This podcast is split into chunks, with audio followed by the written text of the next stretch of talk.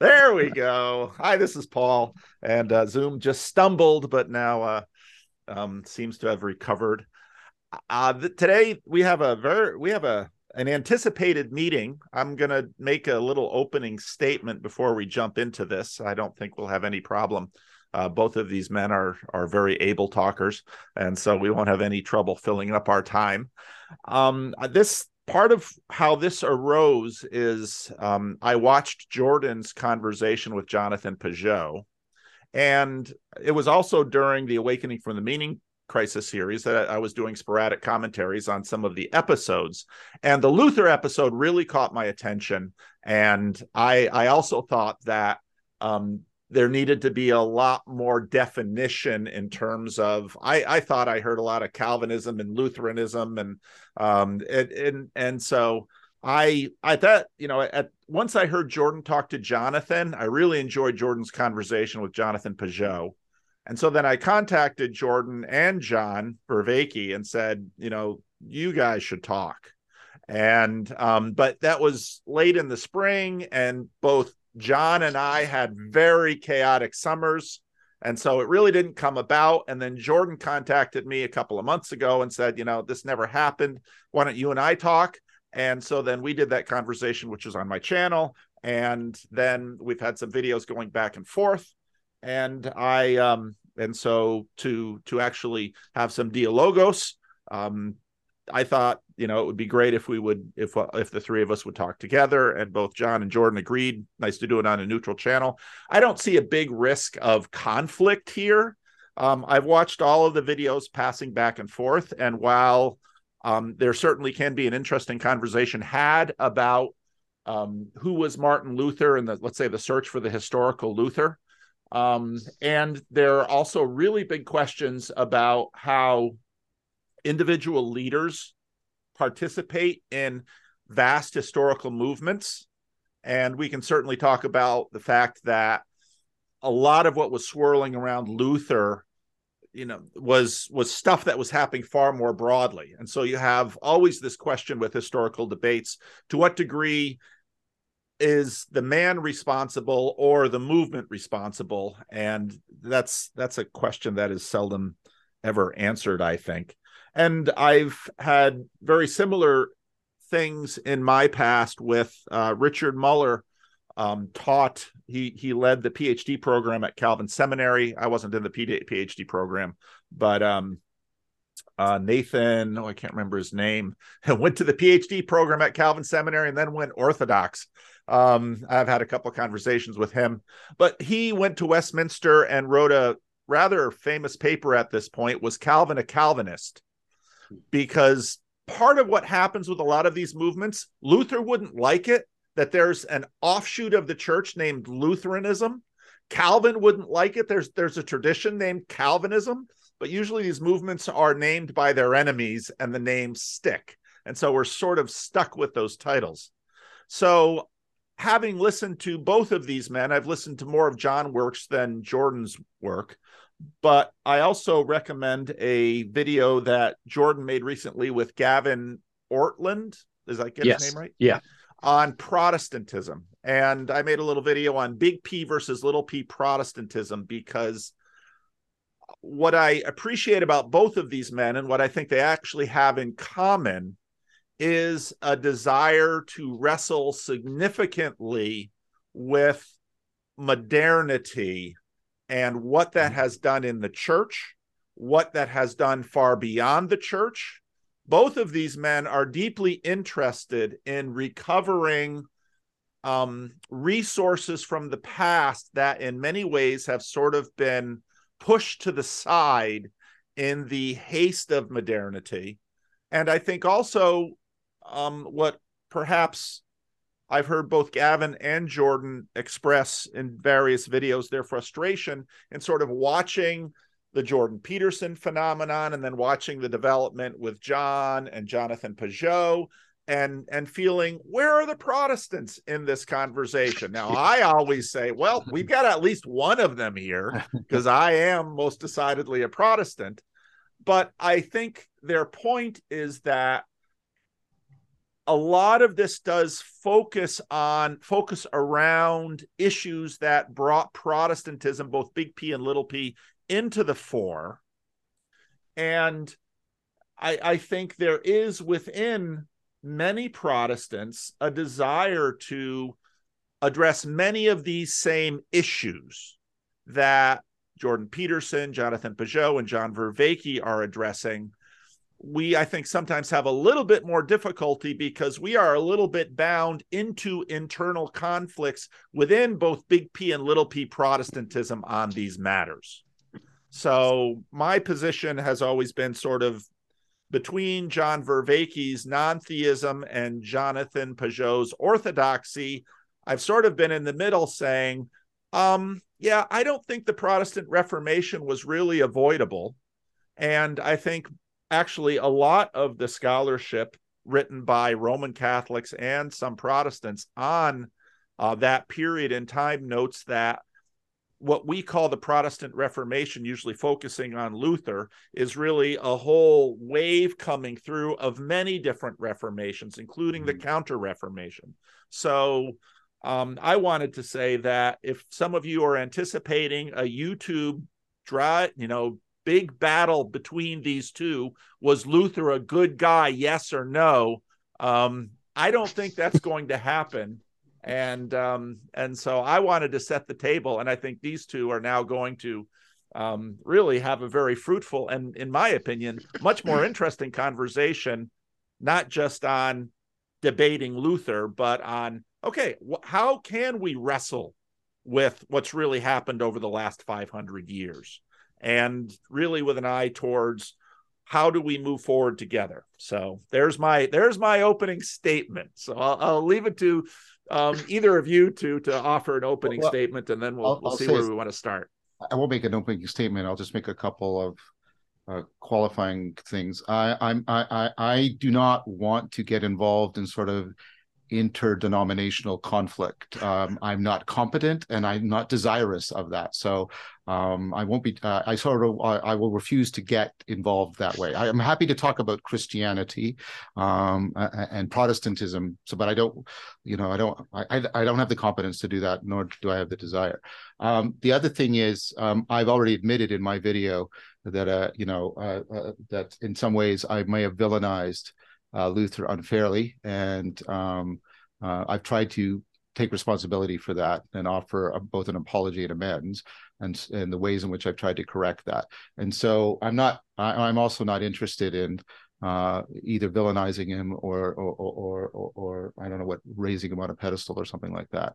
Um, I'm much more interested in the questions you brought up, and uh, the the the the stuff that I'm interested um, is like for example jordan in your book you know the truth and good and the beautiful you have an analysis that is re- remarkably similar uh, i think in important ways there's differences i'm not saying it's identical but it's yeah no i think they similar. i think they are very very similar and i've noticed yeah. that listening to some of your lectures that i have it seems like yeah. you certainly have some overlapping uh, areas of, of interest and and, a, and overlapping criticisms of, of modernity as well yeah and uh, uh and so I'm, I'm really interested in in in in trying to draw them out uh, and i'm interested in and you you make some very powerful claims, um, and I'm not denying them about you know Luther's connection to uh, his preference for Plato over Aristotle, and of course that's consonant with the the shift that's also happening in the scientific revolution. Uh, Copernicus, right. Galileo, uh, Kepler are pro- are prioritizing Plato over Aristotle. And that's why math, as Heidegger argues, becomes the, the quintessential feature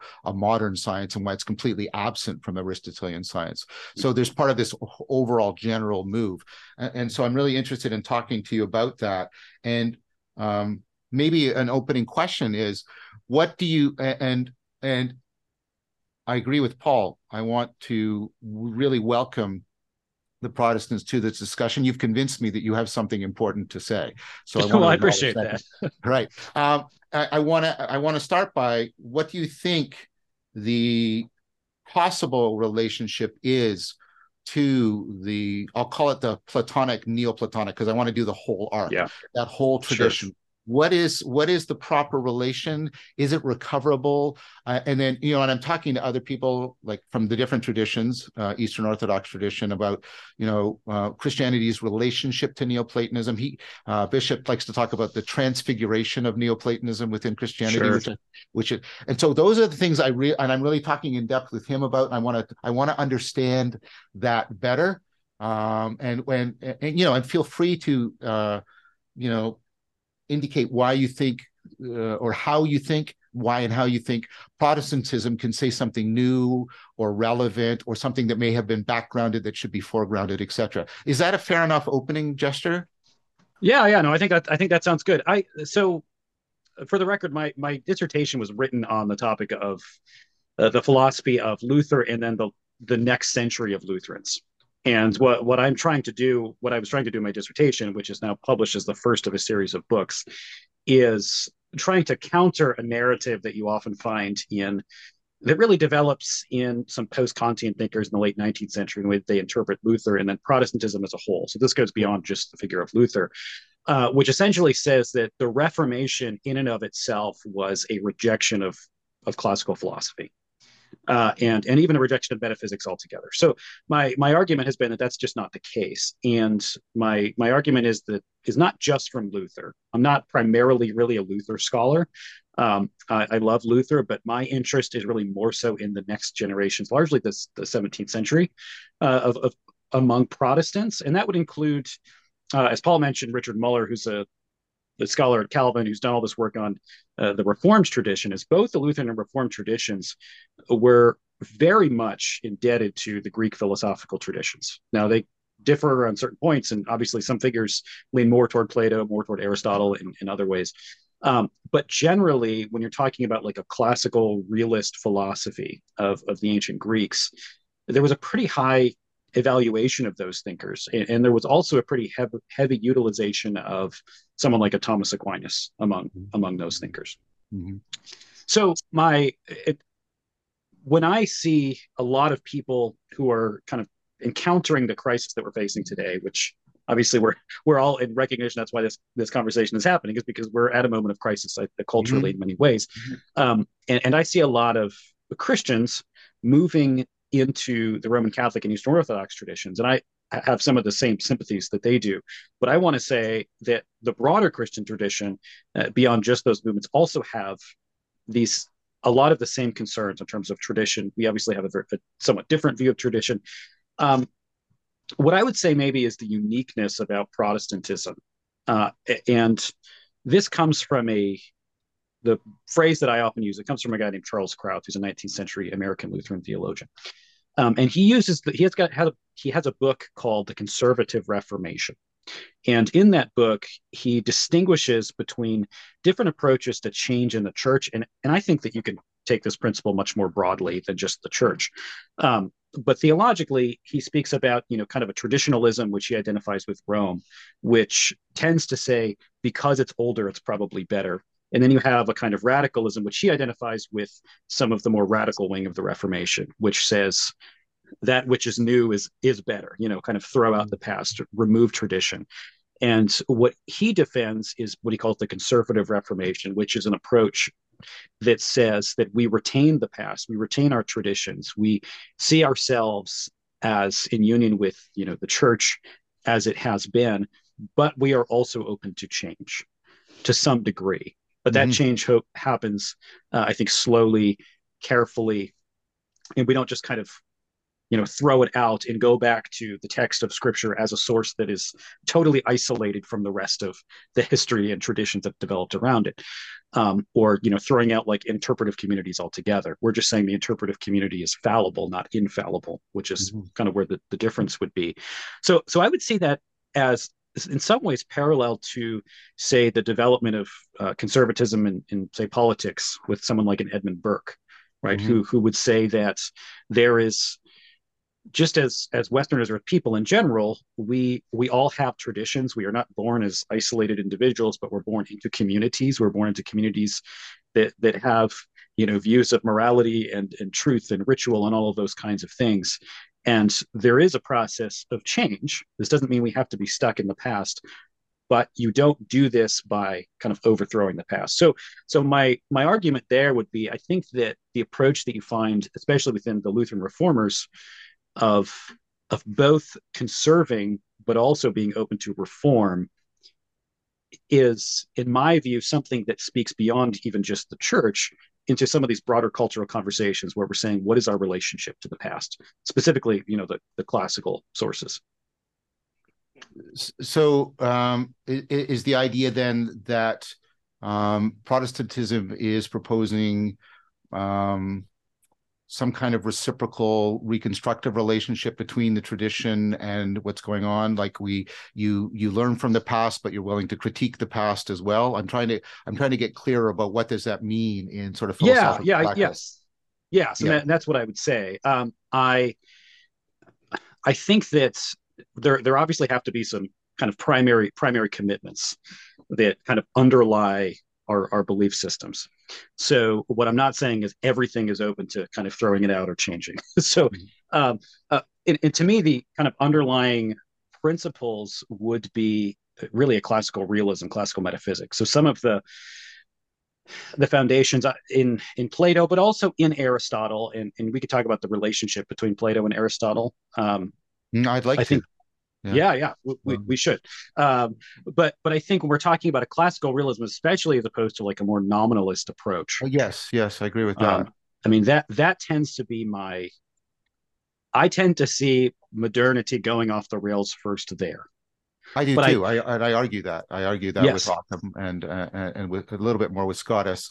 It's not Scotus. It's not so much the nominalism. It's the univocity of being uh, a flat yes. a, a, flattened ontology uh, that I think was very problematic. I think I agree with you totally on that. And then you also see Descartes as a pivotal figure. Uh, Absolutely, the I, yes. Uh, the way I do too. Um, so uh, I, am really interested in like so I'll, I'll, I'll say something and it's not meant to be brusque. It's it, it might be a little bit stark. I like I you know I I, I attended many different uh, uh, uh, Protestant churches. Some of them Lutheran, conservative, and liberal, and you know attended them for long periods. Uh, and it's hard for me to see this in what I saw in those mm-hmm. churches. Like I don't see the Platonism, I don't see the Neoplatonism. I and and and this this is not this isn't even an argument. I'm making a statement and i'm trying to provoke you. Where it's easy for me to see it when i walk into an eastern orthodox church. I can just sure. it's literally on the walls.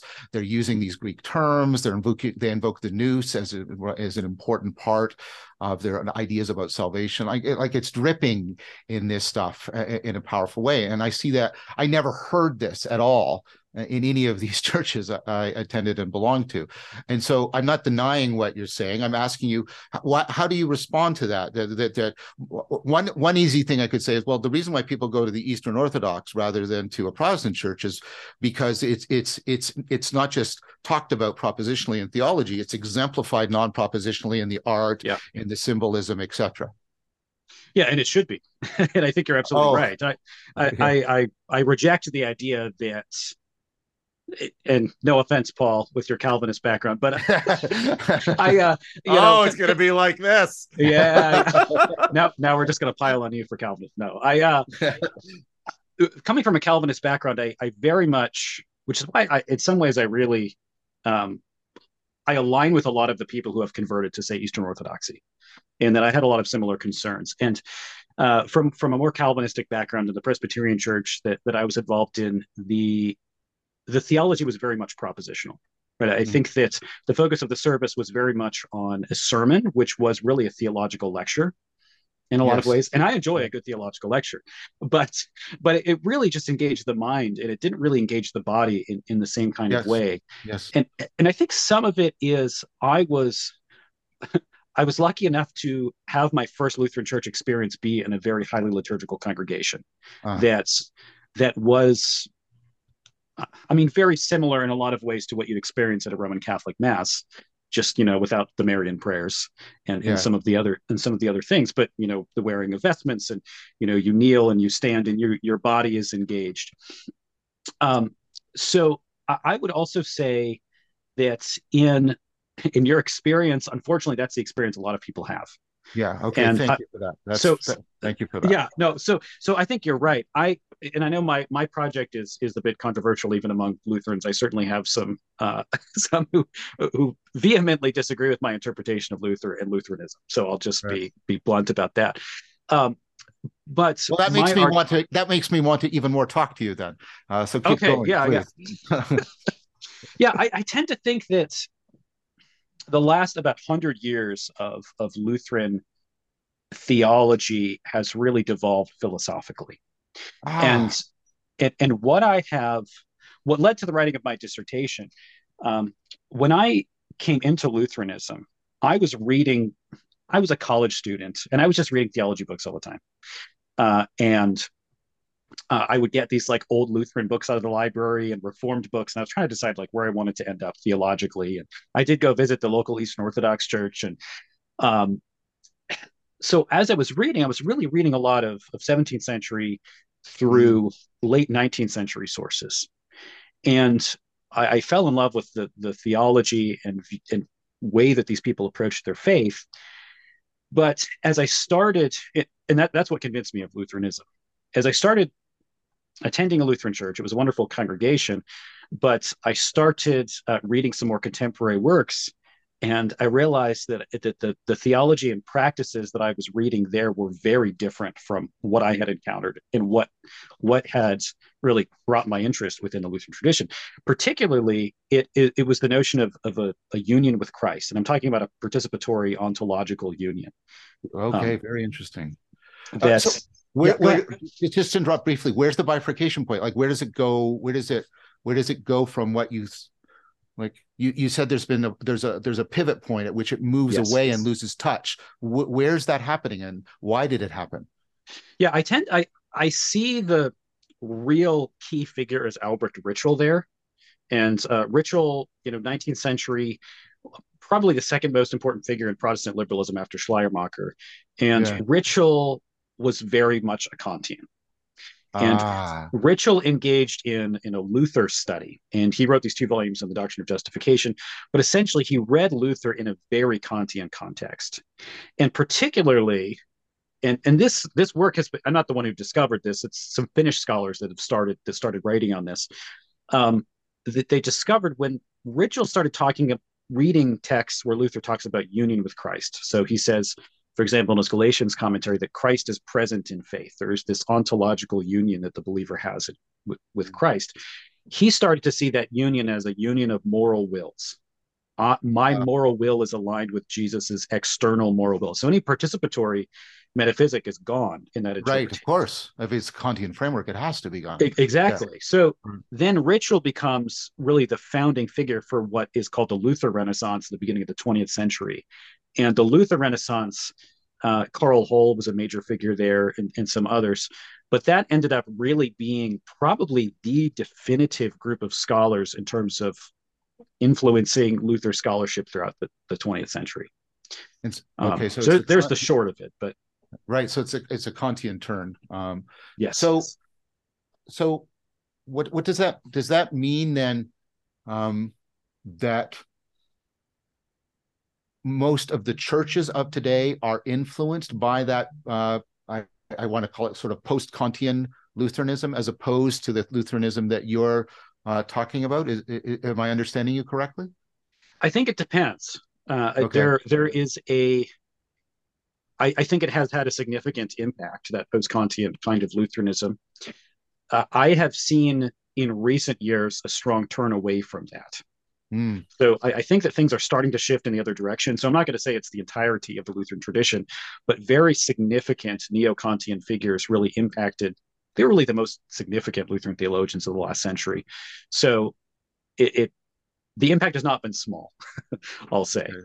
Okay. But but it's but it hasn't been entire. It's not like every you know Lutheran seminary or pastor or professor is is essentially neo-Kantian, but, a, but honestly, a large portion of them are, or at least influenced by it to some extent so is there so fill me in on the history too then like so other than boehme i'm not familiar with any great protestant mystics which is another reason why i find the mm. disconnection from the platonic neoplatonic tradition uh, because you know the eastern orthodox tradition the catholic tradition uh, and they produce a lot of very important mystics and um, I don't think it's an exaggeration to say that you know the Neoplatonism forms a kind of you know a, a, a kind of theoretical grammar for them by which they interpret and understand their mystical experiences and try to wed them to sure. um, their Christian allegiance. And so, I, I like, and I get, I, I, I acknowledge Boehme as a, a clear, um, you know, a clear counterexample. I'm not, but yeah, yeah, he, he, he, seems like the exception to the rule that there aren't great Protestant mystics um, that make a, a serious impact on the theology and the practice of Lutheranism. Like now, am I in? Is that an unfair judgment, or or is it part of this history that you're talking about? Uh, I, I, it's an open question. I want to hear what you have to say about yeah, that. Yeah, sure. So I'd say I'd say it's it's somewhat accurate and somewhat not. Okay. okay so I think, and to, to explain that, I would say the, the Lutheran tradition has always had. It, this goes back to some of Luther's uh, debates with the Anabaptists. Right, Luther was encountering a lot of these figures who were who were insisting that God was giving them these kind of mystical visions, or uh, yes. uh, was telling them that they could set themselves up as a kind of prophets. And and so Luther was very cautious, and the early Lutherans were of internal experiences in terms of them being some kind of you know kind of supreme authority right and and so the emphasis always was on the external word of god the external calling um, external things rather than the internal now what what that doesn't mean, though, is that the internal experiences don't exist or that they're unimportant. It's just mm. that they have to be relegated to kind of the proper context, I think, within Lutheranism. So, uh, I, mean, I could point you to a number of figures who. Well, there's a there's a, a, book that was written in the beginning of the 20th century by a guy named Junius Remensnyder called the, the Lutheran Manual, and he's discussing the differences of Calvinist piety and Lutheran piety. And he he defines Lutheran piety as a mystical piety, which is in opposition to the Reformed. Ah, which, is very interesting. So the and in more recent years, Lutherans are like any term that's mysticism is is we want to kind of move away from that. But right. I don't think historically that's the case. So I would say that's part of this shift as well. So someone like uh, Johann Gerhard, who's the Lutheran theologian that I you mentioned him in your book. You mentioned him in yes. your book. Yeah. Yes. Yeah. So he has he has a number of, of what would be considered kind of more mystical writings. And he even is reliant to some degree on some of those medieval mystics that influenced Luther. And I know you mentioned some of these in your talk, yeah, the, the Rhineland mystics, Tauler yeah, yeah, being yeah. A, a, really significant name, uh, Bernard of Clairvaux being another really significant figure. Um, it, but I would point to someone like uh, Johann Arndt, who his book True Christianity was the uh, it, it was like at the time the best selling Christian book other than the Bible. Uh, and this was, at least it was throughout the, the 17th century uh, and even into the 18th century, where Johann Arndt's True Christianity actually became a textbook at Russian in Russian Orthodox seminaries. That's fascinating. which is such a weird connection. Yeah. So, yeah. but it was very much mystical. So, so I would say that and even to the point that you know the Orthodox are, are reading Arndt. So I would say that the the Lutheran tradition I think is mystical, but it's more cautiously mystical. It, it, it's more cautious in its not wanting to make internal experience the kind of criterion of truth. Mm-hmm. That's very interesting. So does that do do you think that affords Protestantism as you understand it with the resources? I, like I'm I'm very opposed to I'm I, am i am very convinced, perhaps I should put it, by by yeah. by you know by New Way uh, scholarship on Platonism that Platonism is ultimately about uh, the non-propositional. It's about transformation. Um, that uh, you, you know t- talking about just the theory of the form. Plato doesn't have a theory of the forms. He doesn't even actually. Pro- he had he talks about the forms, but to sure. to call it a theory is I think a, a misnomer and a misleading misnomer in a powerful way. Um, and this is a lot of stuff I'm exploring in the new series after Socrates. And, and that means that there's an inherent connection and there's a deep connection between the non-propositional mystical transformation. Um, uh, and, and, so do you think that Protestantism has the resources to talk deeply I mean, I was brought up, and you've been critical of that, but I, you know, I, I didn't make this stuff up. It was an education I got about, you know, sure. Protest- yeah. Protestantism was re- rejecting the Greek philosophy and uh, uh, defending the Hebraic tradition from how it was infected and uh, degenerated by by the Greek tradition. I mean, I, I was taught that in university, kind of stuff, right? It's not, I didn't like, and so it sounds like you're saying, and and and, and this is really interesting. Do you do you think do you think that Protestants want to hear this? You, you, you're a controversial figure, and I'm putting you in, a spot. And if you want to, and if you want to beg off from that, I, am totally no, open okay. to that. But do you think that you know that Lutherans want to hear that that you know?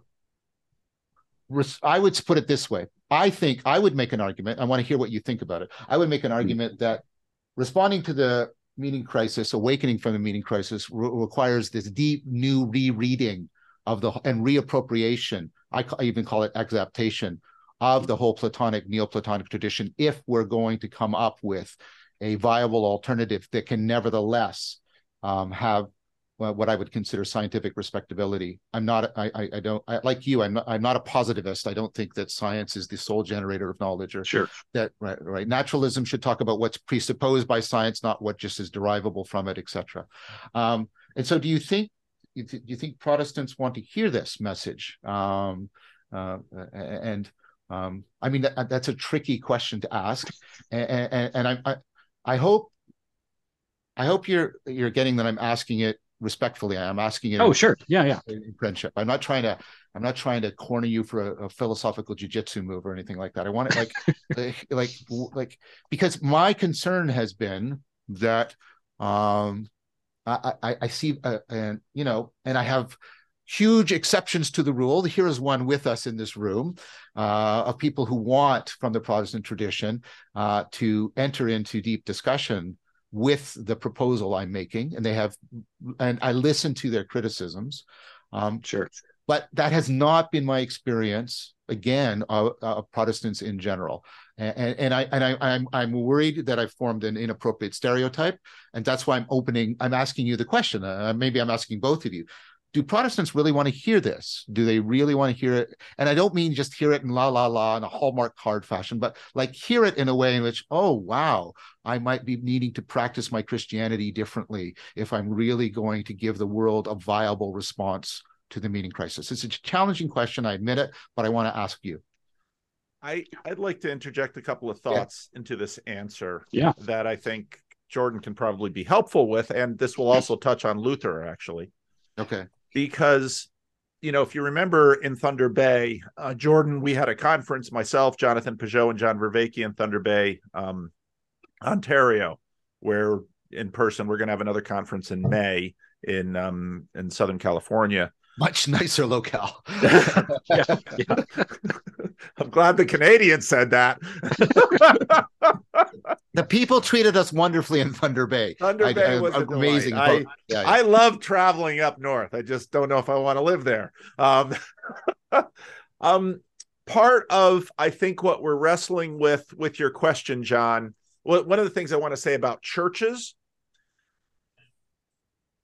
Churches are the very messy application of yes. a ton, and I think part of the story of what has been happening with the church over the you know really since the 19th century is there are many many other forces which are not necessarily coming from theological traditions that are impacting the church. I mean we've had this enormous disruption via technology social movements and everything. And these have i think across the board probably impacted churches to a far greater degree than theological traditions, which has brought about the fact that you can find uh, churches across the traditional spectrum that look very much alike because they are all in many ways responding to social and technical and market forces rather than necessarily theological trajectories.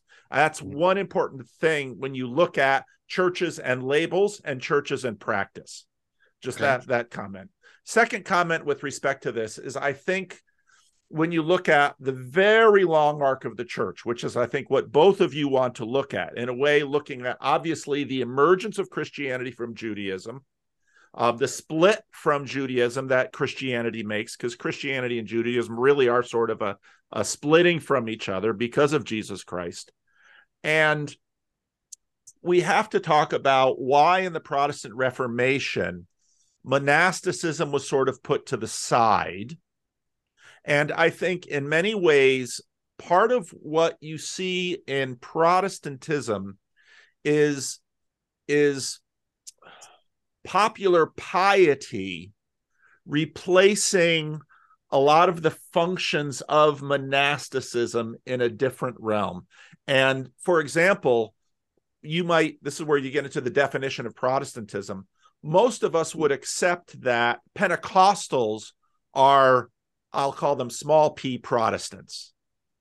Um, very, some of them, you know, very few of them are probably big P Protestants, but that would probably be the ones with advanced theological degrees, temperaments that lend them towards bookishness, et cetera, et cetera.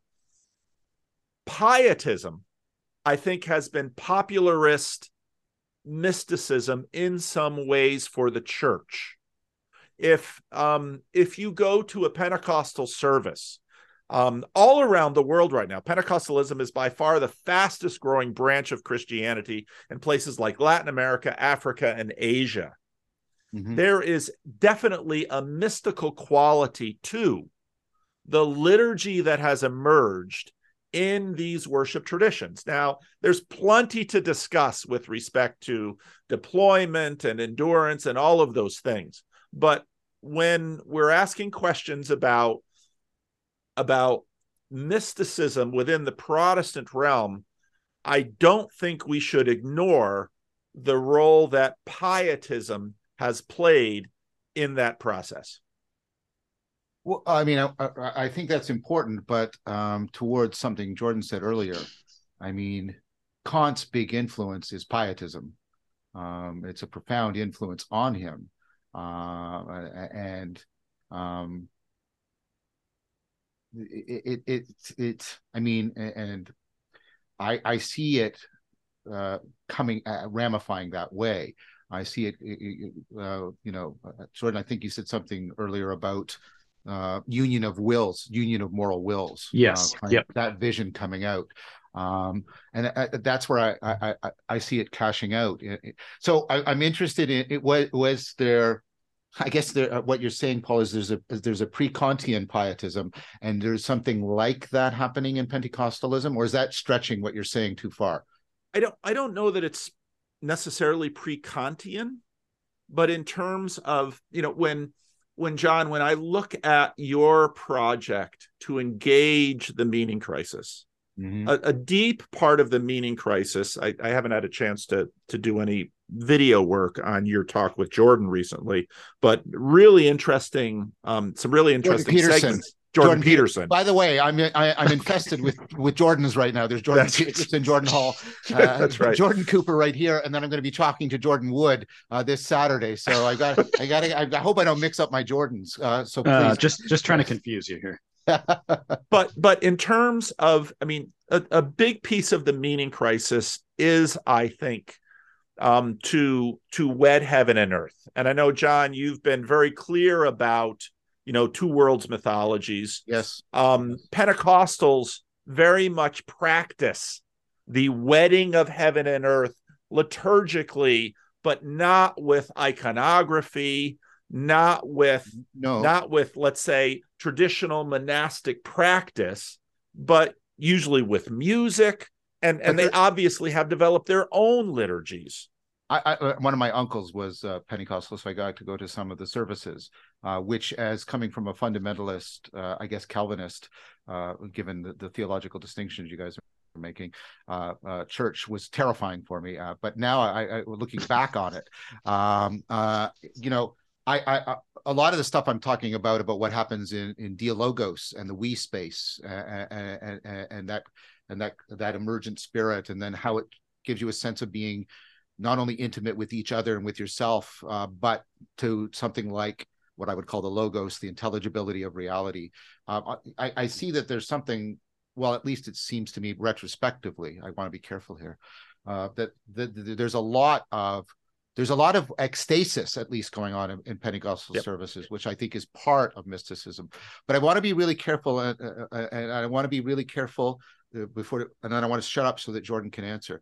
I, I'm I'm I don't want to just I, am trying to I'm trying to keep the two things together that were together in Neoplatonism: the deep philosophical development and the mystical transformation and they're and they and they and they are not just coincidentally together i would argue they are essentially right.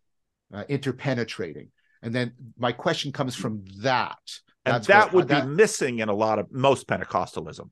Yes. Yeah. Yeah, I, I'm not, and I, I don't want to, you know, insult the Pentecostal traditions by, Yeah. by yeah, any I don't want to do And the my- inter- yeah. Yeah. Yeah. yeah, yeah, and I- and I, I haven't um, spent a significant amount of time at Pentecostal services, but at least in my experience, that I, I don't know that the focus is so much on actual lasting transformation as it is on kind of a momentary ecstasy. I mean, that's at least in my experience. So, Okay. for for what that's worth. Um, now I forget what the original Well, question. I, I'd like to no, know the original monasticism.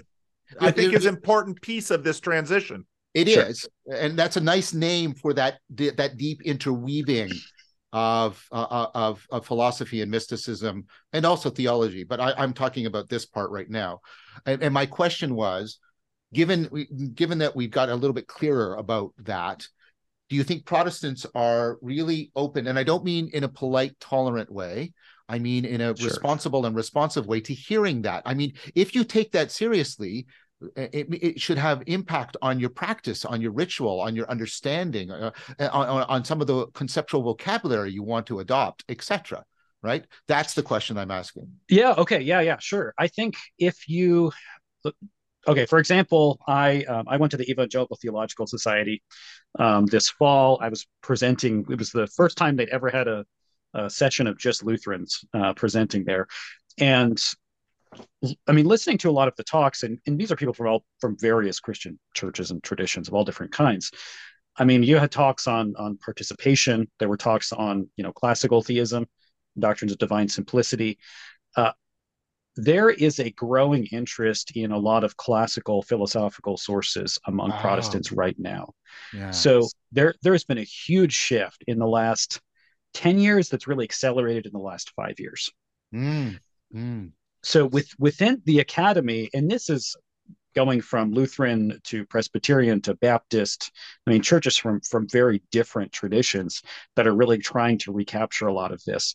Because and this is largely kind of younger theologians because we've seen all the problems that you're seeing right? We, we've Yeah. seen all of the reasons why people are going to say orthodoxy or or to rome and we're recognizing that those are real issues so i actually think there's a going to be a major shift that's already begun really significantly uh, toward reevaluating a lot of those classical uh, traditions Wow, that's re- that. Thank you for that answer. That's a very significant answer. So, I mean, I'm hearing you say, and if I get it wrong, please say. But I'm hearing you say there's been, a, a, you know, a recognition of uh, of the meaning crisis and an inadequacy that needs to be significantly addressed if the Lutheran Church or maybe the broader the Protestant Church is going to be able to offer, uh, you know, a significant voice in this. Um, am I hearing you right? Yes, yes, that, that that's exactly right. So so I wouldn't. I mean, I I'm sure that there are, and in fact, I know that there are plenty of other Protestants that are paying attention to your to your project because when I, you know, had mentioned it in my Discord server, a number of people are like, "Oh, I, I listen, I've listened to all of his talks," and uh, so so there are Protestants paying attention, and they're the Protestants that are very interested in classical Protestantism. Right. So there there is this growing movement that's you know maybe you're you're just not seeing, but it is there, uh, and I anticipate it growing pretty significantly. that first of all that's important to know uh, and Yeah. I- like uh, i'm really happy to be talking to you because if you're a representative of this um, i think that's powerful um, so do you do you do you think that I just want to press a little bit more on this question. Do you think Oh, that yeah, will yeah. Tra- you you think that will trans? I'll I'll use this word. I hope it's the right word. Do you think that will translate into liturgy? Like, will Yes. it will it bring about lit- liturgical transformation? Do you do you foresee that? Yes, absolutely. Wow. It's always it's always tied to liturgical transformation. It has to be because you, you I mean you you don't get interested in the classical traditions and just argue propositionally. I, I just don't Yeah, know you that you can you stay in the. No, classical can't. and do that. Yeah, yeah, yeah. You can't. That's right. I think that's deeply right. So, uh, I, I mean, this is fascinating to me, and and and, and the, I mean, I, I want to now make a distinction. I don't know if I there's something like a distinction between classical uh, uh, and modern, and now uh, what, what you're, you're harkening back to the classical, but you're also trying to respond to postmodernity. And I don't want to call yes. you postmodern Lutherans because that would have the exactly the wrong connotation. Yeah, yeah, don't say that. We're, we're all postmodern. you'll, you'll, really, you'll really get me in trouble there. no, but the, but you see what I, am trying to come up with a yeah. way of, of positioning you. Uh, you're you're obviously not not just nostalgic.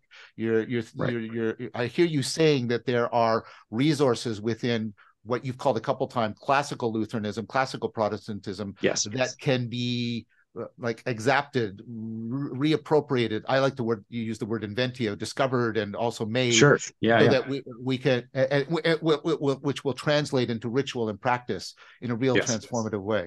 Yeah, there. I mean, there are some people that have tried to come up with with terms. I know that the Baptist theologian Craig Carter talks about Christian Platonism, I mean, they just that's a pretty simple way to talk about. It. I mean, I've got an entire yeah. book entitled that Christian Platonism. Yeah. Um, I mean, uh, yeah, and, and, and, you know, and, and, you know, really pivotal figures like Gerson and other are in there. And I've been very interested. I've I've often said explicitly, and I'll say it publicly again. Um, although I, you know, I have a profound um, allegiance or loyalty to Socrates. I mean, I actually prefer uh, Christian Neoplatonism over pagan Neoplatonism because of the development of agape uh, and sure. also other important ideas about um, the dialogical. I think, um, uh, uh you know, uh, Nicholas of Cusa represents the culmination of the Socratic arguments around mm-hmm. learned ignorance. It becomes learned ignorance. Sure. And, and how, like, how are people pronouncing it now? I was brought up to pronounce it Erigena, but I'm hearing, hearing people say Eriugena.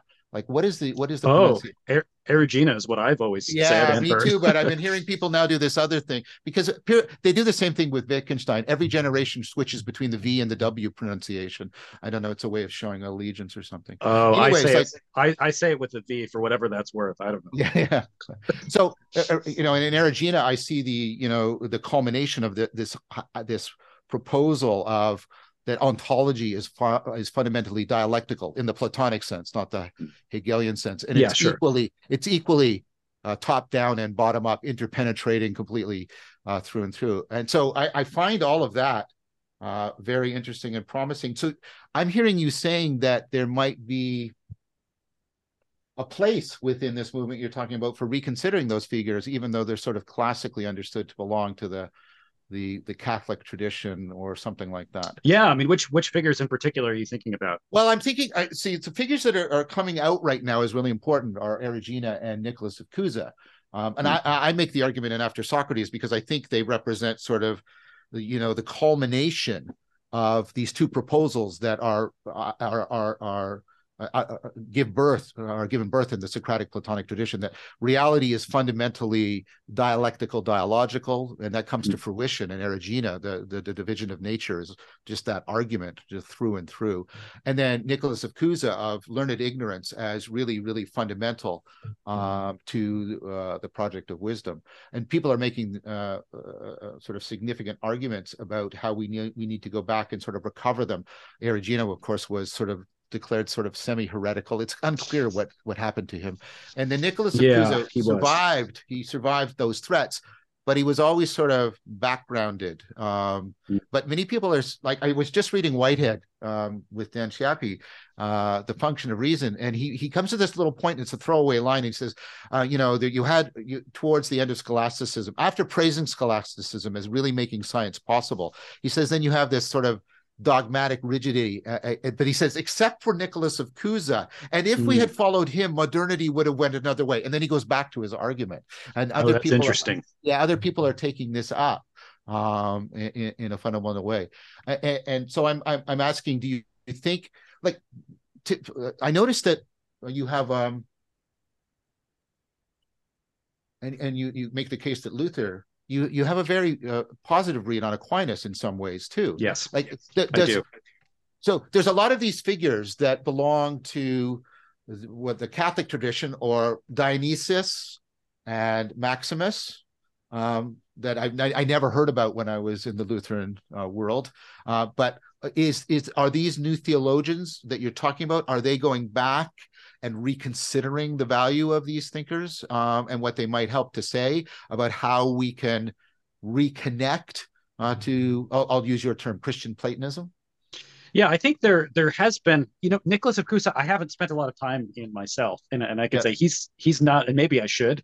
Um, he's not a figure that I've that I've delved into too much, and I haven't seen much from more classically minded Protestants on on his work. I think Aquinas is probably the major name that people are starting to explore. I would say Maximus to some extent as well. Uh, I think Maximus, they're, they're two great integrators, right? They're, they're two yes. really powerful integrators. Yeah, very uh, much so. I think Dionysius is going to be less so influential. And some of the reason for that, uh, Luther had a very, well, Luther had a negative evaluation of Thomas too, but um, right. Luther said of, of Dionysius that he Platonizes more than he Christianizes. And the, I think the reason why he hasn't had as much of an impact as some other more, you know, Neoplatonic theologians is that in many ways, his theology was seen as kind of Christless um, in, in his work. So, for that reason, he just hasn't had as big of an impact. Aquinas is has been so significant to the Lutheran tradition that there was a theologian of the 17th century that wrote two volume a two volume work arguing that Thomas Aquinas was actually a Lutheran and he didn't belong to the Roman Catholics. now, you know, let me write that down yeah, yeah. Historically, his argument probably was not correct, but what that does demonstrate is there was this desire for continuity with a lot of these thinkers. And just because Luther had a negative evaluation of Aquinas doesn't mean that everybody else within the tradition did. Sure, sure. I, am not. I'm not yeah. holding you to that. I, am oh yeah, sure. I, I, I'm, I'm, I'm asking questions. I mean, I, I, I, I'm in agreement with this sort of uh, a lot of the new scholarship uh, that's emerging around Aquinas, and that it's much more proper to see him as a Neoplatonist using Aristotle than an Aristotelian. Um, and I, I, think that argument, I, I, think the the pagan analog to Aquinas is not is not Aristotle, it's Plotinus. I, I, I think that's the closer analog, and I, and I'm not the only person making that argument. Sebastian Morello is making that. Um, uh, I think Clarke is making that argument. Uh, a lot of people are making that. And it, this has been really interesting too, uh, because of the possible connections it opens up between Eastern Orthodoxy and Catholicism. Um, uh, yeah, that that that is interesting, and I've I've I've read a bit of scholarship kind of debating that point from both sides yes. on Aquinas. And and I, to be honest, I'm a little bit undecided myself on the question. Well, okay, okay. Well, I mean that's yeah. something. Uh, yeah, I, I, well, you know, the fact that he cites Dionysius more sure. than Aristotle, just numerically, right? Uh, and that is very interesting. Yeah, yeah, things like that. Is like there's just sort of even sort of you know objective measures that you just have to account for. Um, uh, so, uh, yeah, I'm not going to try and make that argument here, but I'm just I'm just interested. For me, I'm interested and this came out in my my my talk with Jordan Peterson, and also um, the thing the talk I gave at, at Ralston about the convergence between 4E cognitive science and Neoplatonism. Hmm. I'm interested in this. I don't know what to call it, but but this upsurge uh, of Neoplatonism and, and, how it's showing up in many areas, um, in many Christian denominations and and also other religions, um, and I, am I'm, I'm deeply intrigued uh, by this, and I wonder if you if you've if you've noted that or reflected upon that uh, at all. Yeah, yeah. I mean, I, absolutely. I, I've seen a significant. I'll just. I mean, even even not just from like scholarship. Um, I part of of what I what I do um, is I'm involved in uh, chaplaincy work at Cornell University with students, and I'll just say working with students there, there is a hunger for classical sources. Mm-hmm. There, there is just a hunger for. I mean, they're seeing kind of the meaninglessness around them, and, and they know that they need something else, um, which is what's drawing people toward you know the work of, of Peterson or, or others. But it also has drawn them towards, I think, reevaluating a lot of classical sources, and and there's a desire for largely I, I, what I see is a desire for the some kind of connectedness to the past.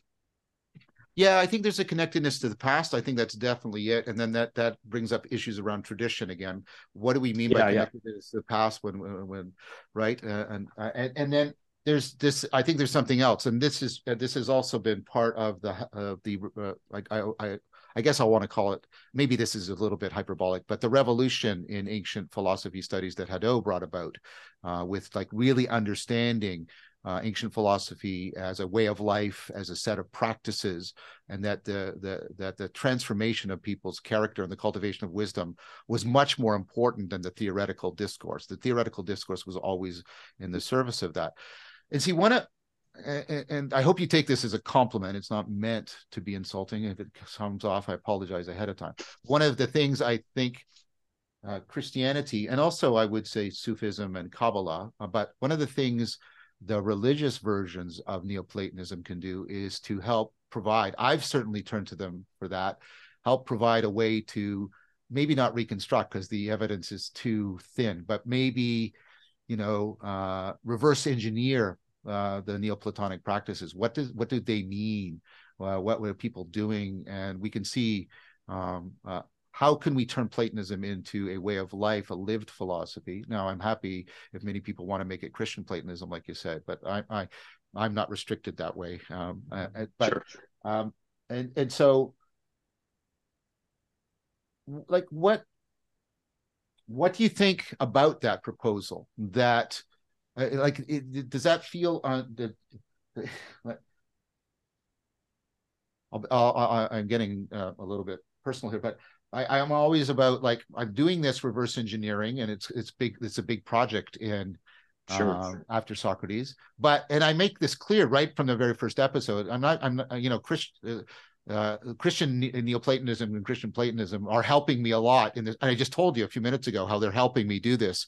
Uh, like and, and is that a project that strikes you as something you'd like to be in dialogue with or do you view me as an incipient heretic that's about to besmirch something precious like and, I, am sorry but do you I, because my concern is uh, I, I i i'm in a difficult problem and i'm not asking any of you to step away from your doctrines i'm not asking that but i yeah. want to be responsible to this with you know with but i'm not a christian and i want to also be responsible yeah. to to sufistic neoplatonism and, and and and jewish neoplatonism and even the possibilities like expressed in the kyoto school of deep discussion between buddhism and zen and neoplatonism like those things uh, they hold great promise for me and so what do you do you do you do you want to be in dialogue with that project or do you think that pro- project is ultimately uh, irresponsible or uh, uh, sorry I'll, I'll, I'll just end with a question mark. Yeah no it, it's it's a good question and uh, i have a lot of thoughts and i'm trying to think of how to best answer it. So I mean obviously obviously i'm a christian. I'm a christian theologian. I'm a yes. pastor. I'm a yeah. i'm president of a seminary. I train pastors. So that's that that's my main concern right? So mm-hmm. uh so my my work is is in and for the church. Um and and obviously my my concern first and foremost as a Christian is is the proclamation of Christ, and it always will be. Sure. So just to be lay my cards on the table, certainly that that's where I'm coming from.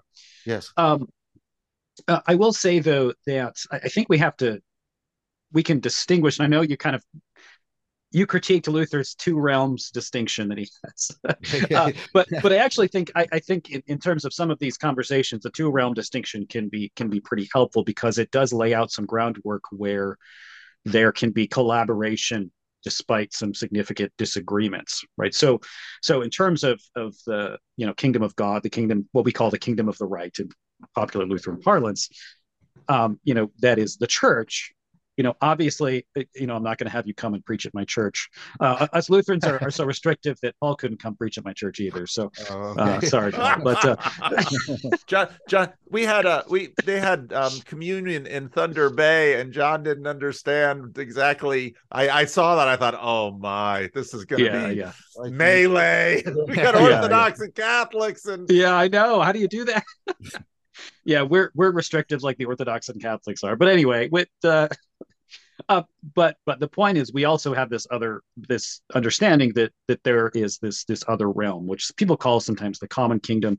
Uh, in other words, there there is, and we would say this is still ruled by God, and God is the one working in and through it. But and, and I don't I don't like using the term secular because I think that has kind of connotations that I don't like because I, I don't tend to think that there is a non-sacred or realm that God is not involved in or something, which kind of could, could sometimes be the, the implication. Yeah, I, I, think um, the, the identification of the secular with the absence of the sacred is is, is a fundamental mistake. Uh, yes, absolutely. Um, but yeah, if but if we're talking about broader societal issues, um, things outside of, in other words, the function and purpose of the church, I, I don't. I think it's important to be in dialogue about these issues. Good. So so do I do I have interest? Yeah, I just think it it is a uh, it's just important to keep the things distinct, right? So to to understand where I'm coming from, I understand where you're coming from, which is not a, a Christian perspective, but there absolutely 100% should be dialogue, and I think there could be a bit of cooperation on certain on certain issues for sure. Well, that's exactly the question I'm leading towards. Is yeah. I mean, given what you've you've said and a lot, I, I mean, could there be significant and important collaboration about responding to the meaning crisis? Um, do you think that's possible, um, such that it could be, you know, it could be a message relevant to uh, non-Christians um, and to nuns, N-O-N-E-S, uh, because they're suffering and. Sure. I, I, and, and and I I you know I, I happen to think that if you if, and I'm not saying you're saying this I'm not saying you're saying this, but if there is, well, first sure. of all, you have to become a Lutheran, and then we can help you with the meaning crisis. I think that's putting the cart before the horse in a really bad way. Um, and, and, you know, maybe it's putting Descartes before the horse. But anyways, I think right, it's it's really it's a really uh, I don't think that message is going to work or help. Um, and yeah. so. I, I, and Paul, I think will vouch for me on this. I mean, my primary, con- I say to people, I want to build a bridge and if what I do sure. helps people return to their faith or their religion and find meaning in it, I'm happy. But I'm also I'm also open to people like me who feel they need to leave their faith, and I want that bridge to work for them too. Uh, and and so again, I'm not trying to destroy anybody's faith, uh, but I think there is. Uh, we have to recognize that the nones are not going to simply, oh yes, right? I think there's other things that have to happen. Um, and so, yeah, I guess uh, in terms of, of like kind of how I, I relate to that, I would say, you know, you're reading my book. So I, I, I think that that particular book was meant for a broader audience. So I, am not That's just, why I read it. I'm reading it. Yeah. Yeah. Yeah. Yeah. So I guess I, maybe I'll ask you, what do you think about it? I mean, what do you think? Do you, do you think I'm, I mean, I'm speaking I, I, to like, broader? I mean, I'm in agreement I mean, I have detailed criticisms. Like I think the the the, the stuff on Plato, without talking about uh, uh, the lived, uh, you know, practices around Socrates and Socratic dialogue, or the dialogical form. But that's those are sure. those are scholastic uh, criticisms. Sure. I think the the overarching. I mean, I said it at the beginning. There's so much similarity between your diagnosis and mine um, that it, like uh, it, it's. Um, I, I, yeah, I, I, think what you're doing is valuable. Um, I, I, think it's important, and, and you, uh, your description, your diagnosis. Um, now, I'm concerned, like I said, about, and this is where you will disagree with me, but um, sure. like I, am concerned with the possibility of creating liturgical ritual ascesis and hados sense uh, for people um, that might not want to belong to a church, a temple, a synagogue, or a mosque, and yet nevertheless can give them viable ways of reconnecting to the non-propositional uh, connectedness to the love of the true, the good, and the beautiful in a way that can be deeply transformative. And I would say that I have some pretty good scientific evidence that that is a a real project, we can make that difference in people's lives. We can move them away from despair. We can move them away from meaninglessness. We can move them away from all the deleterious effects of not having meaning in life or not being able to deal with massive self-deception within themselves or between them and other people. I, I like I'm very I think I have good reason and evidence to say that that is is doable and it is being done, and I want to afford that project more and more. That's how I would answer you. Sure. And I mean, obviously, you're coming from a scientific perspective, and I'm not. I'm, yeah, uh, yeah, and, and I'm not. I, I don't pretend to be an expert in the sciences, uh, and uh, never will because I'll make myself look like an idiot. So, um, I'm sorry. I'm not. So, I'm not. Tr- I'm not trying to argue from authority. I'm just trying to oh, say. Oh no, no, no. You're, you're. No, I, I'm just. I'm just saying that's my deficiency. I can't. I just can't speak to those issues, and and I try to be very conscious of where what I know and what I don't, and I, I try. I try very hard to because once you once you get a kind of platform, uh, it, it's always easy to speak on whatever and think you're an authority. So I, am always trying to caution myself not to speak on certain things if I really don't know. Um, my, I, I guess like a question that I that I have. I'm curious of your thoughts on this. I, um, yeah. I am curious what you think about in terms of something like outside of say religious ritual or or the church. Uh, what do you think about you know the role of say something like high culture in in bringing some kind of interconnectedness uh, to, to the world. Oh, I think I, I, get I get directly involved in that project. For example, I was talking okay, with. Uh, Candida um, uh, this morning, and this is the project I'm involved in. Give me a minute or two to describe it because I got to give you some of the context. So she approached yeah. me, and um, they had this idea. Uh, they wanted to do something with the wasteland, and they wanted to bring in uh, uh, uh you know, dance. I mean, Eliot's poem, great poem, "The Wasteland." Um, yeah, yeah, yeah. And, and, sorry, "The Wasteland." What, uh, what sorry, there's a lot of there's a lot of yeah, yeah, yeah, free yeah, space yeah. in Canada, so I didn't know what you were yeah, talking yeah, about. Yeah, sorry, sorry, that was that was that was stupid on my part. So, anyways, um, and then she approached me because of all the work on the meaning crisis, and and then we did all this stuff, and they basically put together um, and it's hard to describe you, you, uh, a, a, performance where there's images there's music being mm. played there's dance but the dance there some of them are on ropes and so that there's a vertical dimension and this has had a huge success they've made it onto the top 10 of, mm. of these performances that might be brought into theaters in north america i hope they do because then i can go in new york and right? And i i wrote uh, uh, i wrote i was not only involved in the creative production i wrote sort of an essay for the brochure about what's going on in the wasteland and its relevancy uh, to uh, uh, the meeting crisis. And it's been a huge success. And, and then she said something really really important. She said you know one of the most important responses is both people who knew the poem got something out of the performance and people who didn't know the poem got something deeply out of the performance. And and i've always said uh, I, I, mean I, uh, not always but in the last three years i've been saying like this has got to go into art right? Art before yes. argument. There has to be significant art uh, before argument uh, and, and, so I've been involved in that project and really trying to, and the fact that there was this broad spectrum, I was thinking of you, Paul, with your scalability issue. And she was also saying age wise, old people to young adults, hmm. the, right? And so you were in my head, Paul, right? And, and, and it's like the fact that that's proof of concept, this is doable and it can get a powerful response and be taken up. Uh, yes, very much and so I, I, I, and I've, I've agreed to get involved in the second project. We're going to try and do that with another great poem. And, and again, imagine that that could be something, you know, that gets taken up and people broad spectrum, like are, are responsive to it. Yes, the answer is yes and and and and yes indeed i am trying to do that and get involved with it in in a in a significant manner yeah, I mean that's fantastic. This is stuff that that I'm very passionate about and interested in. Is uh, I, I think a lot of I think a lot of meaning and purpose and and even ritual. Because when I think about liturgy, obviously first I think of the church because that's what I'm I'm largely doing. But I also think about just cultural liturgies, and I think yes. that yes, yes. Um, I I have an interest. You may notice I like wear ties all the time, but uh, there there's a purpose for that. It's it's uh, I've gotten really interested in um, in clothing, in manners, in in ritual, uh-huh. in general.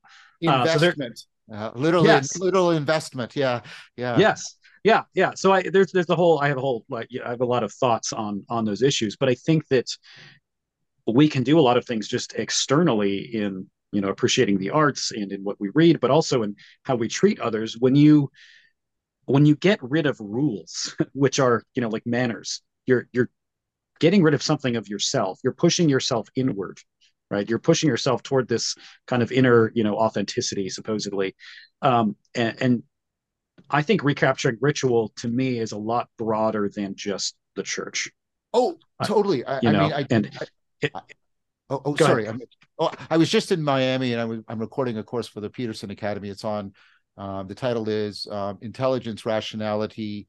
Uh, wisdom and spirituality. And I, I there's a, a, whole bunch of new work I've been doing. It started with my talk in Cambridge uh, last February about ritual and ritual knowing and, and, and how it's non-reducible to uh, to to metaphor or drama. It, it, it has a it has a specific noetic and i really want to play on noesis here. It has a specific noetic quality that's irreducible and irreplaceable and how powerful and but how much it actually is therefore integral to the aspirational dimension of rationality. This is the work coming out of l.a. paul and agnes callard that that that one of the things to one of the constitutive features of being rational is to aspire to be more rational or more wise than you are and mm. yet this aspirational relation isn't captured by inferential rationality and that you need these that you need the serious play the imaginal and there's experimental work to show this in order to afford this what Callard calls proleptic rationality this aspir so there's actually mm-hmm. deep interpenetrations sure. between this broader notion of rationality and wisdom and ritual in a profound way i totally agree with you on that. I think that's important to say. I the, the way all the, I mean, it starts with I think you know an important way with Kant with you know the three critiques making all making the true, the good, and the beautiful. This is Habermas, right? Making them autonomous sure. and autonomy yep. being the the absolute value over the true and the good and the beautiful. That's a yep. strange proposal. We should really think about that. Um, but we, you know, we, the, the idea that you, you know rational and ritual are, are deeply you know deeply or, or, you know even antagonistic towards each other and yet the argument and you see it in the neoplatonic tradition how deeply mm-hmm. interpenetrating they are and interaffording and you're nodding. So i i i get a sense that you agree with this argument yes very much so. yes.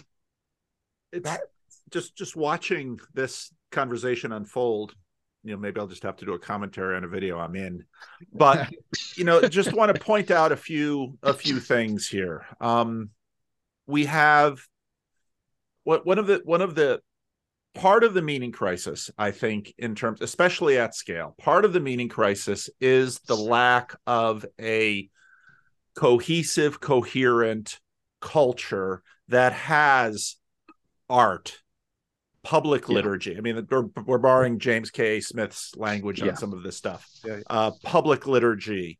Um, and and so then you know and john you're you're concerned about okay so you've got you've got various christian and you know there's various jews and various muslims too and yes. various other yes. religions significant pluralism yeah, there's significant pluralism yeah. and you know this of course we've got we've got globalization one of the things you know we've, we've hardly talked about luther which is absolutely fine but one of the things that I, I I never realized until I read um, Eire's book Reformations that Luther was part of that first generation that comes up with the Columbian exchange, to use Charles Mann's term for you know what happens with Columbus and because the, the beginning of globalization with Columbus. Sure. Um, you know, part of my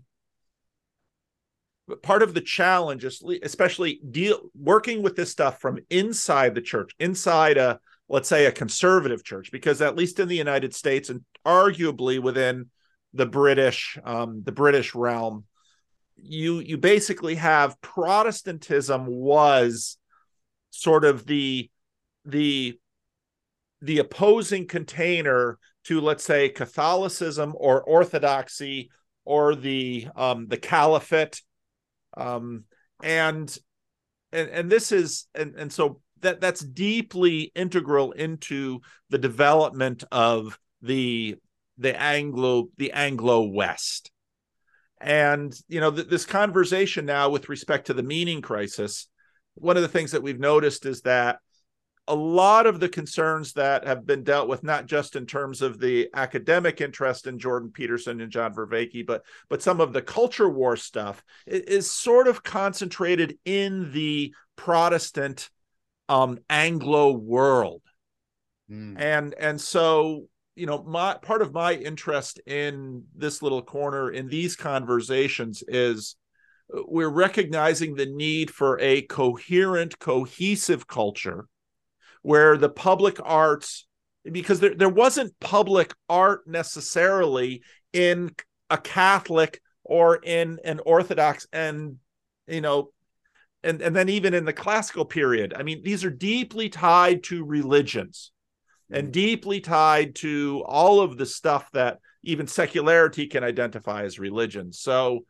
you know part part of this is I think part of this desire to recapture and look back is the desire for, once again, within both big P and small p Protestantism to to understand and and perhaps achieve something of what was achieved in the more ancient versions of Christian, you know, Constantinople, Rome, uh, that had a degree of integration that that we currently do not have partly because of globalization but but also significantly because of the fracturing of the institutional church within protestantism. And so you know this this i think is is a piece of you know it, it's not it's not good enough that we just can sort of play nice in the sandbox next to each other and that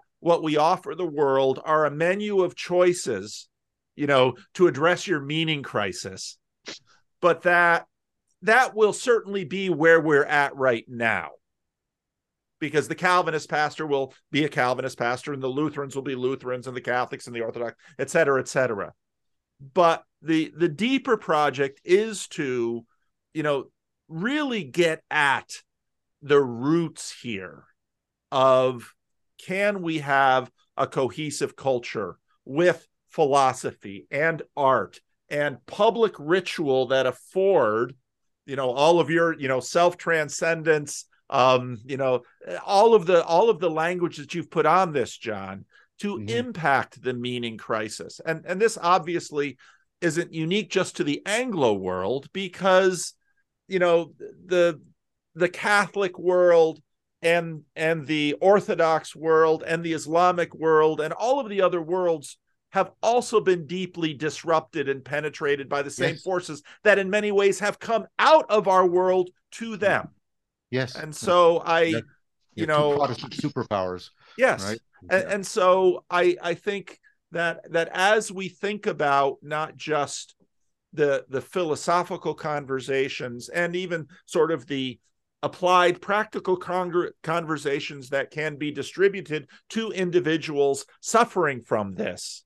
I mean, a big part for me of this conversation is an attempt to grasp all you know where we have come and how we have gotten here and and i think for that reason conversations about institutions such as the church monastical traditions and of course the mm-hmm. university which in some ways again is is D is right there in that mix. You need all three. I mean, I've made this argument independently. Yep. The church and the monastery and the university, they, you know, knowledge and wisdom, and then the the the uh, uh, the living of a real life in the real world kind of thing. And you need though you need them, and they they have been fractured, and and, and I think that's a deep part of the meaning crisis. I do want to say something about that though.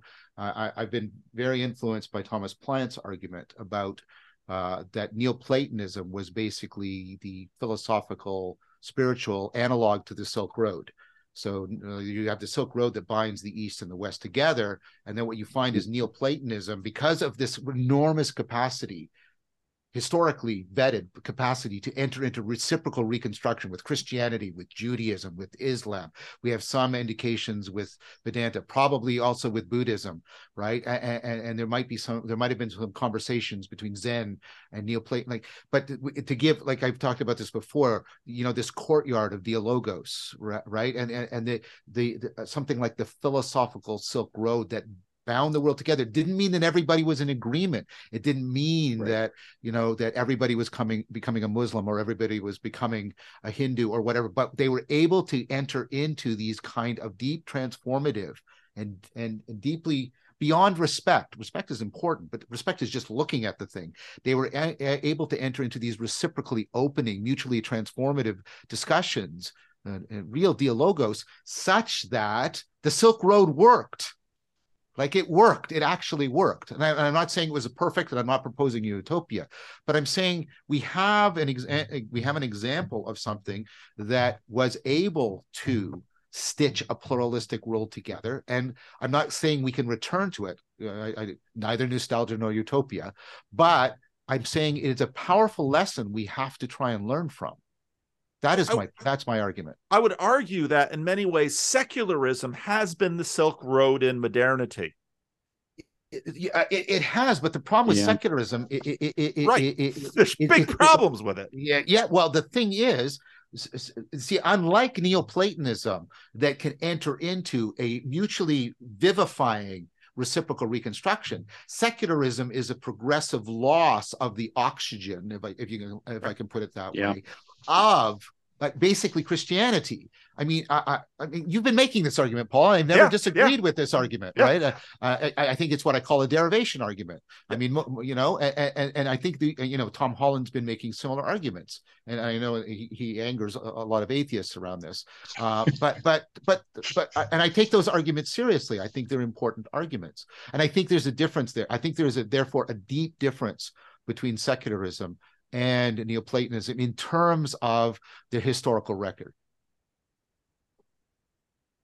But I, I think I think that that you know noting how these noting how pluralism has been managed and in fact mm, um yes, yes. In, in in some ways overcome i mean if you go back i mean it was voltaire that noted that at a time when you still had the caliphate and you know the um, the um, the the Orthodox leadership and the Roman Catholic leadership warring, uh, Voltaire noted that on the docks in the Low Countries, the Muslim and the Jew and the Christian and the Protestant could all at least do business together. And and this was an argument, but but again, I, I mean, yeah, I yeah. think what we've what where we're really at now is we're seeing we, we've we've run secularism out. We've we've we've sort of played that game out all the way to the end and we realize this is insufficient. And i think it's for that reason that i think neoplatonism has hey wait a minute. But how what what past solutions have shown promise before? And i think exactly. in that way your silk road argument works. Um, and I think, you know, the Roman Catholics are sort of saying, you know, our system worked. The Orthodox are saying our system worked. We're seeking a cohesive system. And I think, John, your work in particular, because unlike, you know, I'm a pastor, um, Jordan's an, an academic pastor. I mean, you're a scientist too, and Jordan Peterson is a scientist. And yes. that has to be integrated into the conversation oh, yes. as well. Yeah, I, that's yeah. why we can't go back to uh, we can't go back to pre pre scientific Neoplatonism, right. but I would point out both at the end of the Renaissance and the beginning of the scientific revolution, and we've talked about this. Neoplatonism plays a significant role. It also plays a read John Spencer's book, The Eternal Law. It plays a big significant role in the reciprocal reconstruction with science at the beginning of the Einsteinian revolution. So Neoplatonism also has a tremendous capacity to enter into a reciprocal reconstruction with science, and that also recommends it to me in a powerful way. Yeah, I think we just there needs to be some kind of conception of a common good for any society to function, and I think this is the problem with with secularism. And and I'm not like obviously we have to deal with religious plural, pluralism. You know, I, I, see these guys who are arguing for uh, uh you know Christian nationalism, and we're going to have this like state that's run by whatever you know whatever church tradition that person is a part of but it just obviously it's not realistically where we're at at this point. So uh, there, there has to be something that moving forward is beyond secularism with no common ground whatsoever which is i think what's tearing us apart at the moment.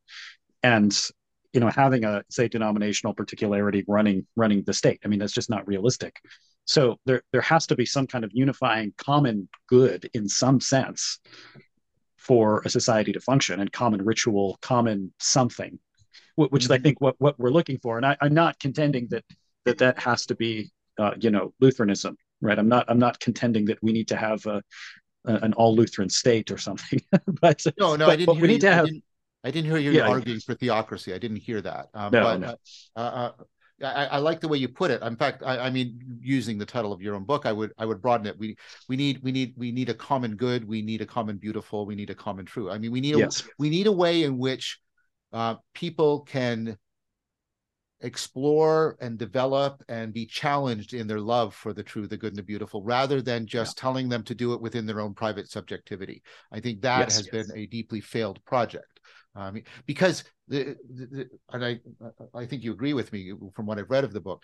Trying to encompass the true, the good, and the beautiful within subjectivity is just doomed to fail. From it's, it's almost it's all it's almost oxymoronic.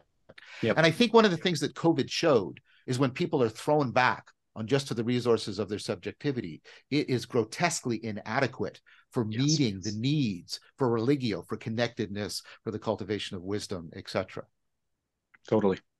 And and and so, you know, the, the question then is, I mean, you, you have both the immediate application triage and treatment in terms of the meaning crisis if we want to frame it in let's say therapeutic or medical terms yeah. um but but also it's got to and you know it's got to scale up into the academy i mean we, we talk about mm-hmm. church monastery um university yeah. academy but you know there's also government and and and you know that you know Jordan Peterson has been obviously much more harping on government issues, and the rest of us sort of say, so I'll, yeah. I'll, I'll, I'll vote, I'll talk in my living room, but I'm not going to talk on the internet well, about for that. For me, it's not it's not just practical. I, I have philosophical disagreements with conceiving of the political arena as the place in which the meaning crisis can be properly addressed. I right, think it right. I think it has been totally captured. I think ideological capture is a specific political instantiation of propositional tyranny, and I do and I think that for that very reason. Now I will vote too, and I, I but I but you know uh, I voted for a prime minister who promised electoral reform and then didn't deliver it because I think we need electoral reform. I was in the Czech Republic and they're really proposing it in a way that could make a difference. Like if you replace first past the post with you know the D21 proposal. First past the post re- rewards popularism. It rewards polarization. These alternatives, and they've been modeled and in in small scale demonstrations, they've been demonstrated to. They punish popularism. They punish polarization. They make people look at more than one candidate and learn about the other candidates in a deep way. I mean, there are things we can do. So I'm willing to talk metapolitical at that level, but in the political realm, I think the political realm, it, I, I think it's broken beyond repair. Right. Uh, why this swings back now into Protestantism is because these mechanisms, what you just talked about, John. Yep. This is this is Protestant ecclesiology. The fight that we're having in the Christian Reformed Church, it's about votes. Um, you know, this world that we are wrestling with this meaning crisis in is fundamentally a Protestant world. Yes. Small p. And I think that's why um, I think Jordan's argument is right. And Gavin, who's another YouTuber in, in Protestant land, and I've I've seen them sort of itching to get in on this. But uh, but I think that is why, you know, to have the Catholics around, in many ways, the Catholics have been outperforming Protestants in North America. And I think that's partly because they actually have a root and a tradition of a much more and i think it's just down there in the dna even if it's not up there in the consciousness that there's certain practice as do jews and often muslims protestants although have been working on this stuff for a very long time but so much of all of this protestantism in our systems we're simply not self-aware of it because it's just simply too close and so i think sure. it's healthy then to say oh yeah there's there's basically and and I would also argue that Catholicism as practiced in America very Protestant way.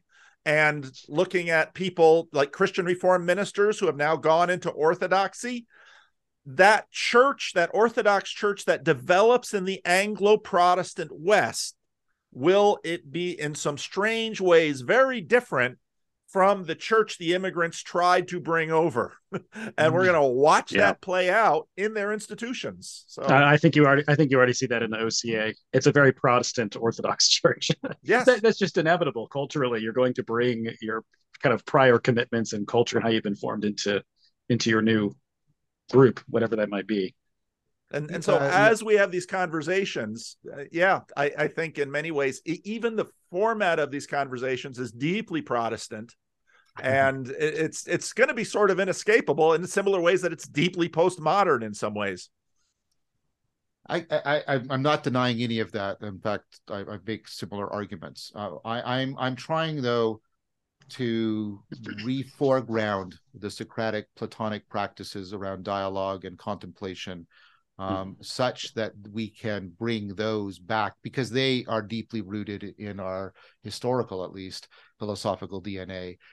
And if we can uh, re-exapt them, then I think we can we can inform and transform that conversation in powerful ways. That's that's what I'm proposing. And what I like yeah. about what Jordan's project is is he's he's in a way saying, "Hey, you know what? Protestants have actually been working on these things with an eye to the classical period for a very long time." And part of the difficulty, and John, as as you noticed in in some of your journey through Protestant churches, um, the application of this has not been terribly well connected with the um, the intelligentsia of the Protestant churches. There is definitely a trickle down that still happens in Protestantism, but you do not have in Protestantism a similar situation that maybe like you had with Joseph Ratzinger, where you had a, a real, you know, a very intelligent acad someone or or Pope John Paul. I don't know much as much about Pope Francis. Ratzinger is a,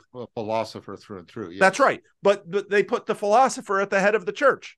Usually, yeah. right now, especially in the Americas, you have someone who's sort of like more of an entrepreneur at the head of the column.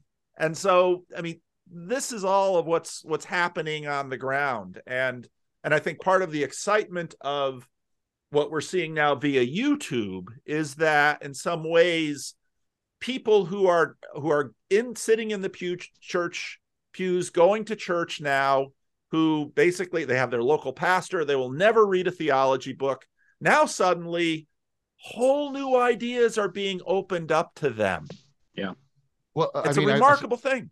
I want I want I want to acknowledge uh, you know Jordan's point about you know he said in the last 10 even 5 years this has really taken off and there's something happening. Um, and I, I, I'm not claiming any authority or doorman or being anything like that. But yeah, Jordan, you should be part of this conversation. That's that's apparently obvious to me. What you're talking about, uh, uh, what you're bringing to bear here, I think it's relevant and important. Uh, and so, I mean, one of the functions about this is, uh, uh you know, to I guess to to to say welcome. Um, uh, and I think you should be in these conversations. I think you have uh, you you you have both deep connectedness and important differences that would make real dialogos possible in these conversations in this little, little corner of the internet. I think that you've convinced me of that. Um, both in I appreciate in, that. Yeah, and what you've been saying here, I, I think that I think that's uh, I think that case has been well made, to my mind at least. Well, thank you. anything Thanks. else anybody wants to say? I don't it's been a great conversation. I've really enjoyed this. Thanks for taking the time to do this, both of you. Well, I wanted to do it. I mean, and and um, like I said before, I mean, I get lot, and you and, and, and you'll see it more as you get involved it. Like I, eh, right, I get a lot of criticisms that are just insults and ridicule and and all that. Oh, I I get plenty of it. I understand. Yeah, yeah. So I can imagine. I can imagine. Yeah, you have a particular religious stance, so that makes you more liable to these. I can see that. Um, but you know, you didn't do that. You came in, you said what you appreciated about my work. There was respect, and then you made arguments. Um, and then you took my you you took my responses seriously. Your your brief comment was like I, was was nice, um, and I don't mean that in, in, the trivial polite sense. It was yeah yeah sure. It was respectful, um, and so you know and then i wanted to i wanted to have this conversation because i wanted to i wanted to ask you, you allowed me and you were very gracious you allowed me to ask a lot of questions and some of them were challenging and difficult and you know sort of put you made you put your neck out a bit and you i appreciated you meeting them and responding to them. And um, so that's why i you know that's why i just said what i said. Thank you. Beautiful. Well maybe that's the place to land the plane and i'll i'll end the recording